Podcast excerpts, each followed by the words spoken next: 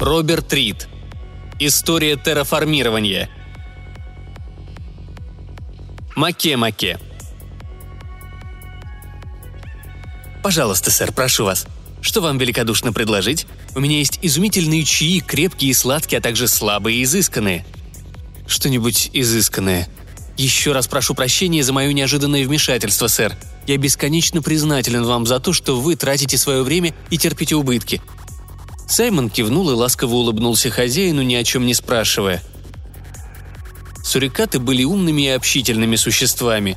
Они славились своими церемониями и инстинктивной вежливостью. Ответы не заставят себя долго ждать.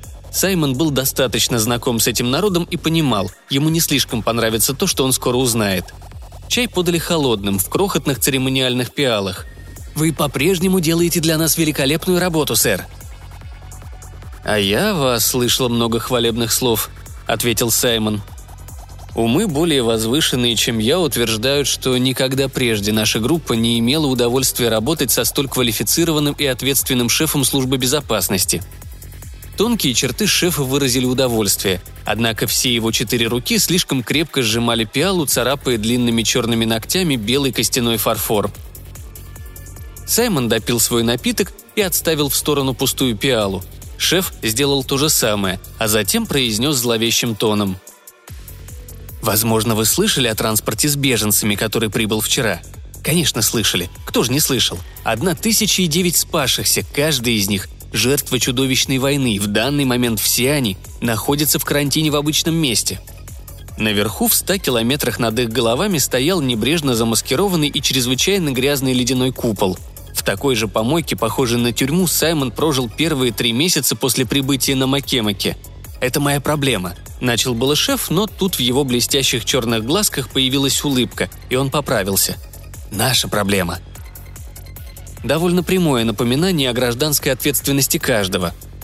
Более одной тысячи разумных существ желают обрести убежище среди нас, но прежде чем это случится, мы должны выяснить все о каждом из этих индивидов – Возможно, политический климат и улучшается, однако раздражение и недоброжелательство по-прежнему сильны. Мы сохраняем нейтралитет дорогой ценой. Кто же наша проблема? Шеф был доволен тем, что Саймон его прервал. По крайней мере, он, кажется, вздохнул с облегчением, глядя на существо в два раза крупнее его и старше кого бы то ни было в этом мире. «Мы выявили военную преступницу», — признал шеф весьма разыскиваемую личность, которая, как я полагаю, в прежние времена являлась вашей коллегой. По сообщениям надежных источников, она была замешана в марсианском геноциде, являлась консультантом в случае двух массовых убийств на Земле. Также тщательно задокументирована ее роль в ганемецких побоищах. «Мы обсуждаем Наоми?» Маленькая личико склонилась в смущении. Длинное вытянутое тело опустилось на пол, покрытый ковром. «Это одно из ее имен, да», она пыталась скрыть свою личность, но то, что было умной, тщательно продуманной маскировкой в день, когда она покинула Титан, устарело и стало тривиальным. Сурикаты были милыми существами, с густой шерстью мягче соболиной, а слой подкожного жира и фантастический обмен веществ позволял им уютно чувствовать себя в ледяных туннелях. Шеф снова поднялся, беспокойно трогая считыватели и переключатели. Хвост его энергично шевелился, подчеркивая важность того, что собирался сказать Сурикат – мы совершенно уверены, это та самая печально знаменитая Наоми. В наших руках оказался Атум, возможно, самой дурной славой из всех ныне живущих. «Из синего лагеря», — добавил Саймон. В начале войны существовало восемь лагерей. Из-за истощения ресурсов, потерь и в силу политической необходимости поле боя сократилось до двух лагерей, и Синий официально прекратил свое существование — что касается позиции нейтральных государств пояса Койпера, для нас не существует никаких лагерей», – вежливо, но твердо предостерег его шеф. «Есть мы и есть война. Мы никогда не принимали ту или иную сторону в этом нелепом конфликте, а это означает, что нам никого не следует поддерживать и что мы должны воздерживаться даже от самых условных союзов. Иными словами, чтобы сохранить мир, они вынуждены быть жестокими. Саймон кивнул. «Почему сюда?» «Простите, сэр», мне понятно, почему Наоми предпочла сбежать. Разумеется, она постаралась улизнуть, но женщина, которую я знал, обладала способностью угадывать, куда повернет туннель в следующий момент. Бросить все ради долгого полета на окраину системы к самым границам обитаемого пространства, проделать весь этот путь ради того, чтобы оказаться на Макемаке – Шаг в лучшем случае отчаянный, в худшем – внушающий подозрение. Нежелательный вопрос был задан. Отвечая на него, шеф определенно вспомнил о своем положении. Он напряг хвост и сжал кулаки. «Отчаяние вполне нормальной реакции ныне. Сэр, вы не видите разведывательных сводок, которые я вынужден терпеть. Вы не изучаете детально разработанных имитаций и прогнозов продолжающихся бедствий. По меньшей мере 90% населения Солнечной системы уничтожено. Это самое меньшее. Миры разрушены, будущее уничтожено. Но, конечно, здесь, где мы бережно сохраняем мир. Вы и представить себе не можете, насколько жалки, безумны и больны эти умы. Эти немногие истерзанные существа, которым удалось дожить до сегодняшнего дня. Согласен, доброжелательно откликнулся Саймон. Я действительно не знаю, каково это. Шеф вздохнул. Сожалея о собственной резкости, он признался. «К вам я испытываю только уважение, сэр. Уважение в купе с благодарностью. Что бы мы делали без ваших талантов? Скажем, к Варуне. Сейчас у них был бы великий Атум, творящий чудеса с ограниченными ресурсами, а нам бы пришлось отказывать всем страждущим из-за нехватки места, еды и драгоценного воздуха. На Варуне произошла катастрофа. Слишком много беженцев для мира, где едва началось терраформирование – Однако Макемаки, и в особенности сообщество сурикатов, пережило этот кошмар без особых потерь. Саймон знал правила игры. «Вы бы прекрасно справились и без меня», – с притворной убежденностью возразил он. «Вы удивительный, бесконечно изобретательный народ». Его хозяин заулыбался. Пожалуй, он улыбался даже дольше, чем следовало. «Могу я задать еще один вопрос?» «Да, сэр», – откликнулся шеф службы безопасности – «Зачем я здесь? Вы ведь уже установили личность пленницы, а поскольку я не видел ее по меньшей мере 800 лет...»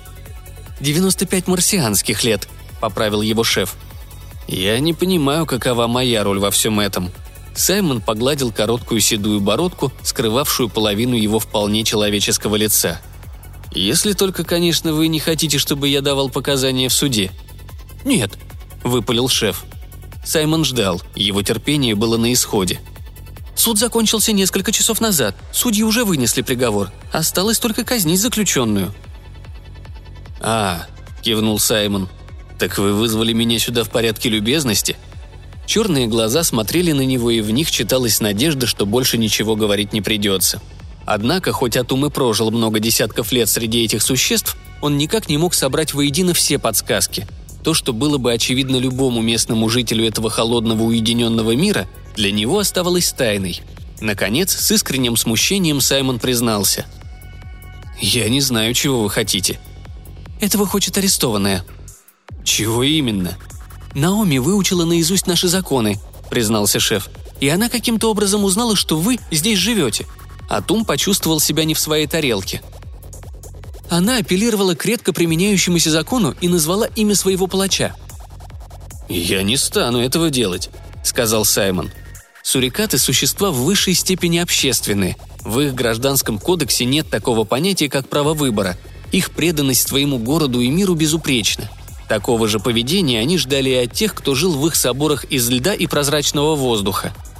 «Если вы откажетесь от этой чести», – без экивоков заявил шеф, мы будем вынуждены начать процедуру депортации». Саймону потребовалось некоторое время, чтобы переварить услышанное. «Она хочет, чтобы ее убил я», – тихо пробормотал он. «На мой взгляд», – чопорно ответил шеф, – «эта женщина уже мертва. Своими действиями вы лишь подведете черту». Во множестве разных мест, в том числе в памяти по крайней мере одного Атума, имелись точные и эффективные планы трансформирования этого маленького мира – Макемаки был назван в честь полинезийского бога-создателя, точнее в честь божества, которому поклонялись жители изолированного острова Пасхи. А в те времена, когда человек только начинал осваивать новые земли, остров этот был, вероятно, самым удаленным клочком суши, заселенным представителями человеческой расы. Трансформация Макемаки уже должна была бы начаться, если бы в прошлом столетии не разразилась война. Пока Марс в очередной раз умирал, сюда была доставлена дюжина новых искусственных солнц – они находились на орбите, терпеливо ожидая приказа зажечься. Сделать первый шаг было несложно – превратить метановые снега в тонкий слой атмосферы, окружающий небесное тело в половину меньше Плутона. Но даже этот скромный шаг таил в себе опасность. Зачем превращать свой мир в приманку для далекого, но оттого не менее грозного врага? Восемь десятилетий беспрецедентной борьбы опустошили и более богатые миры. И если бы не тоненький ручеек беженцев, которым пусть с трудом, но все же удавалось добраться до этого холодного темного мира, здесь царило бы полнейшее затишье. Высокопоставленный Атум поразмыслил на эту серьезную тему и решил, что ему чрезвычайно повезло. Он не только сумел выжить на войне, но и обнаружил форму жизни, наделившую его властью и привилегиями, о которых он прежде и не мечтал – Прогулки по поверхности обычно доставляли Саймону удовольствие. Царство холода и бесплодного льда дышало величием. В черном небе не было ни движущихся огоньков, ни пролетающих кораблей, и это бесконечно привлекало Саймона. Не было вспышек и отблесков от залпов гигантских орудий. На сегодня ни один из выживших лагерей не был способен на такие чудовищные действия, а потому целеустремленный разум Саймона мог забыть обо всем – можно было смотреть на тлеющий уголек Солнца, на тусклую точку Юпитера и верить во что угодно, только не в ужасающую реальность, в которой почти все живое было уничтожено, а все миры, включая Землю, сделались практически необитаемыми. «Ты что делаешь?» – спросил резкий нетерпеливый голос. «По мере возможности ничего», – признался он собеседнице. «Сосредоточься», – потребовала она. «Надо бы», «Ты ведь совсем не изменился, правда, Саймон? Все так же избегаешь неприятной работы?» «Это мой лучший недостаток», — ответил он. Наоми проигнорировала шутку. Ее собственная сосредоточенность была непреклонной, проницательность неослабевающей, а взгляд, как всегда, был устремлен лишь к одной важной для нее цели. Внезапно остановившись, она сказала – «Я выбрала тебя не только потому, что мы некогда были друзьями и коллегами. Нет, Саймон, я выбрала тебя потому, что ты, вероятно, самый последовательный человек из всех, кого я когда-либо знала. Что тебе надо, Наоми?» «Пока не скажу», — подразнила его Наоми и решительно зашагала в направлении небольшого неприметного кратера, где вот уже несколько лет казнили пленников вроде нее. Наоми и Саймон были одинаковых размеров, плюс-минус несколько граммов — но ради того, чтобы добиться расположения своего лагеря, ныне потерпевшего поражение, она уже давно отказалась от всего, что выдавало бы в ней человека. Теперь эта женщина напоминала скорпиона, оснащенного суставчатыми конечностями и изящным невероятно элегантным хвостом, который был сейчас свернут внутри скафандра. Ее панцирь мог выдержать воздействие жесткого вакуума, но только не холода. Скафандр был снабжен подогревом, а простая система рециркуляции постоянно насыщала кислородом ее зеленую кровь. Если вывести из строя хотя бы одно устройство из двух, она умрет, медленно и неотвратимо. Шеф и привлеченные эксперты советовали Саймону отключить обе системы сразу и тем самым ускорить финал. Но ледяные кристаллы и удушье – это было очень жестоко, пусть и на клеточном уровне. У Саймона имелись свои взгляды на то, как совершить убийство. Пусть ему это и отвратительно, он приведет приговор в исполнение так, как считает нужным. Скорпион бежал по льду, не выказывая признаков страха. Стороннему наблюдателю могло показаться, что приговоренным здесь был Саймон. За их передвижениями действительно наблюдало множество глаз. Ради такого исключительного события были распакованы и активированы камеры, предоставленные обоими лагерями. Аппараты выступали свидетелями. С Солнечной системы их соединяли обеспеченные специальной защитой радиационно устойчивые линии связи. В принципе, ни у кого не могло возникнуть сомнений относительно того, что должно произойти – Разве что кому-то хотелось до последнего не расставаться с заблуждениями. Саймон прибавил шагу и догнал заключенную почти на самом краю кратера. Движения Наоми внезапно замедлились, словно у нее вдруг закончился адреналин или то, что его заменяло. Пугающие человеческие глаза взглянули на Саймона снизу вверх. «Ты мне всегда так нравился», — сказала она по закрытому каналу. Он был изумлен, но виду не подал — я понимаю, как это звучит, и знаю, что ты мне не веришь, но с самой нашей первой встречи я прониклась огромным уважением к твоим способностям». «Где это было?» – спросил он. «Первая встреча?» «Я стар», – признался он. «Напомни мне». Она не просто упомянула о Венере.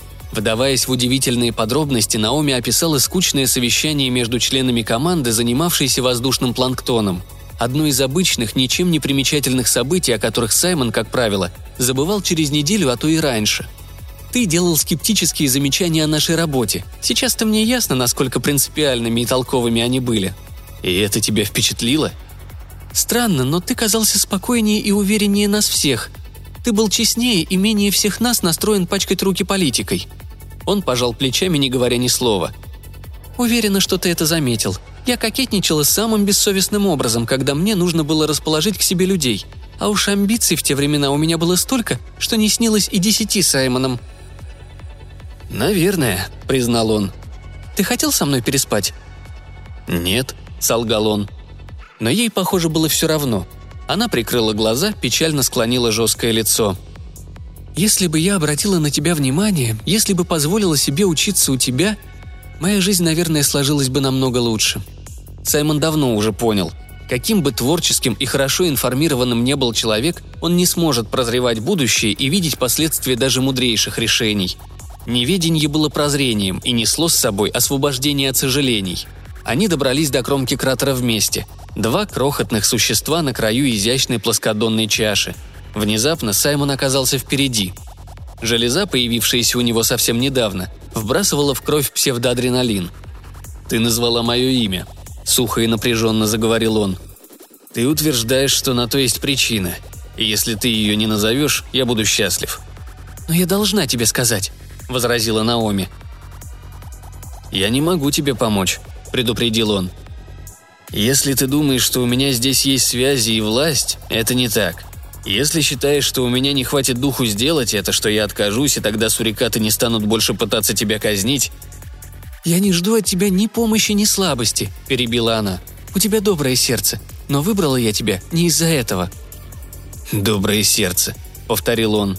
Эти слова неожиданно вызвали мучительный отклик в его душе. «Мы оба с тобой, Саймон», – продолжала Наоми. «Мы Атумы. Много разного повидали за свою уникальную карьеру». Он высоко подпрыгнул и опустился на ровный участок водяного льда, твердого как камень. «Полагаю, что да». «Моя карьера – начала она. Он заставил себя двигаться медленнее, поглядывая вверх на камеры, висевшие в небе, где царила вечная ночь. «Быть атумом – это благословение свыше, и я чувствую себя избранной. Я знаю, как это выглядит сейчас, то безумие, которое привело нас в лагеря. Мы использовали свои знания о строительстве миров для того, чтобы убивать миры. Но подумай об истории, свидетелем которой я была, о гениях, которых я знала, о нашей важной работе и о глупых трагедиях тоже, Обо всем, что влечет за собой преобразование миров, о десятках и сотнях миров, больших и малых, которым мы дарили жизнь. «О чем это ты, Наоми?» «Я вела дневник», — негромко сказала она. «Многие так делают». «Но мой дневник гораздо подробнее», — настаивала она. «С самого начала я использовала только лучшие методы, самые совершенные приемы. Это не просто текст и изображение, Саймон. Я подвергала свой мозг сканированию, загружала в дневник свои воспоминания, все без исключения, все. А потом я использовала искусственный интеллект армейского образца. Он стал и наблюдателем, и голосом. Там моя жизнь, все, что было в ней прекрасного и ужасного. Не думаю, что хоть кому-то удалось достичь того же, что и мне. А в чем моя роль? Я расскажу тебе, где я его спрятала, сказала она. Ты хороший, порядочный человек, Саймон. Ты способен понять всю ценность такого рода свидетельств – когда пройдет 10 тысяч лет, разве люди не захотят понять нас, тех, кто творил их историю, кто первыми колонизировал Солнечную систему?» Саймон посмотрел на солнце, на еле заметный пояс пыли, двигавшийся по эклептике. Последствия чудовищных взрывов и разрушительных столкновений. «Ты уверена, что к тому времени еще останутся слушатели и зрители?» «Мы ошибались», — призналась она. «Но эта война закончится, и разве мы не должны преподать нашим потомкам все уроки, какие только возможно? Не делайте, как мы. Вот что мы им скажем». «Я не делал ничего ужасного», — заявил он. У Наоми внезапно иссякли все похвалы для своего палача. Пресекающимся голосом она произнесла. «Нет, ты виноват не меньше меня, Саймон». «Несмотря на мои благие мотивы?» «Миллион умных идей ничего не решает, если тому, кто их высказывает, не хватает убедительности, чтобы изменить хотя бы одно деяние. Они находились рядом с центром кратера. Место казни было обозначено аккуратным черным кругом, воронками от выстрелов и закоченевшими телами. Стоит только дойти до черты, и закрытый канал перестанет работать. Они смогут говорить друг с другом только по открытой, общей связи. Саймон почувствовал, как кровь приливает к его лицу, и это было лишь слабым отголоском охвативших его глубоких противоречивых чувств. Он старался держать эмоции в узде, но голос его звучал напряженно и жестко. «Время пришло, Наоми. Сейчас я отключу подачу кислорода и подогрев, и остаток пути мы пройдем вместе». «А мой дневник?» «Твой панцирь – прекрасная изоляция», – сказал он вместо ответа. «Если я прав, у нас будет еще несколько минут, прежде чем ты сделаешь последний вздох». «Но ты же спасешь мой дневник, правда? Я скажу тебе, где он, и ты сможешь им пользоваться по своему усмотрению, если хочешь, как историческим документом». «И все только по этой причине», – пробормотал он. От волнения она дрожала, но при этом вид у нее был довольный.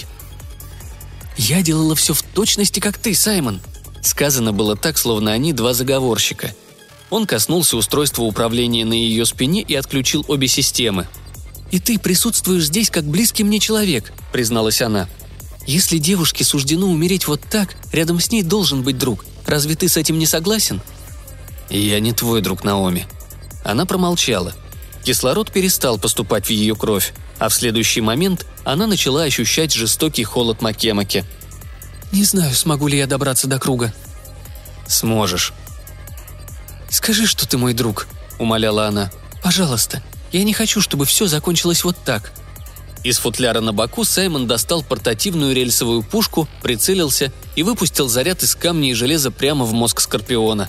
Наоми замерла, а мгновением позже рухнула на лед. Он взял ее за переднюю ногу и поволок через аккуратную черную черту — Затем отступил назад, чтобы дать возможность камерам опуститься и обследовать тело с помощью целого арсенала изощренных инструментов. Тяжело дыша, он глядел на труп, а потом твердо произнес. «Ты помогла убить сотни миллионов. До сегодняшнего дня и пары добрых слов мне не сказала. И будь я проклят, если помогу твоим драгоценным воспоминаниям пережить сегодняшний день». «Благодарю», — сказал шеф. Он поблагодарил Саймона еще раз и еще, и еще дважды с еще большим чувством, после чего продолжил с видимым беспокойством. «Должно быть, вам было очень тяжело. Независимо от того, кем она была и насколько заслужила такую судьбу...» «Было трудно», — признался Саймон.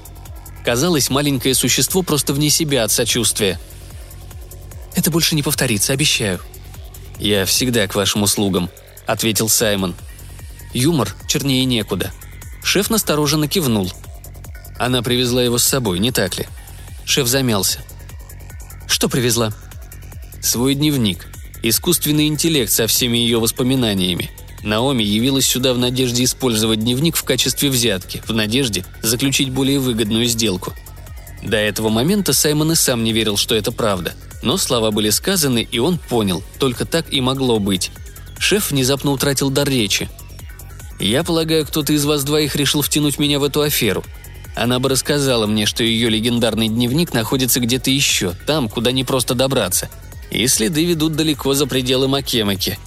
Даже если забыть о невидимом следе, который тянулся за ней из всех больниц, от всех специалистов, вовлеченных в проект, Наоми наверняка рассказывала другим о своем проекте автоматической записи.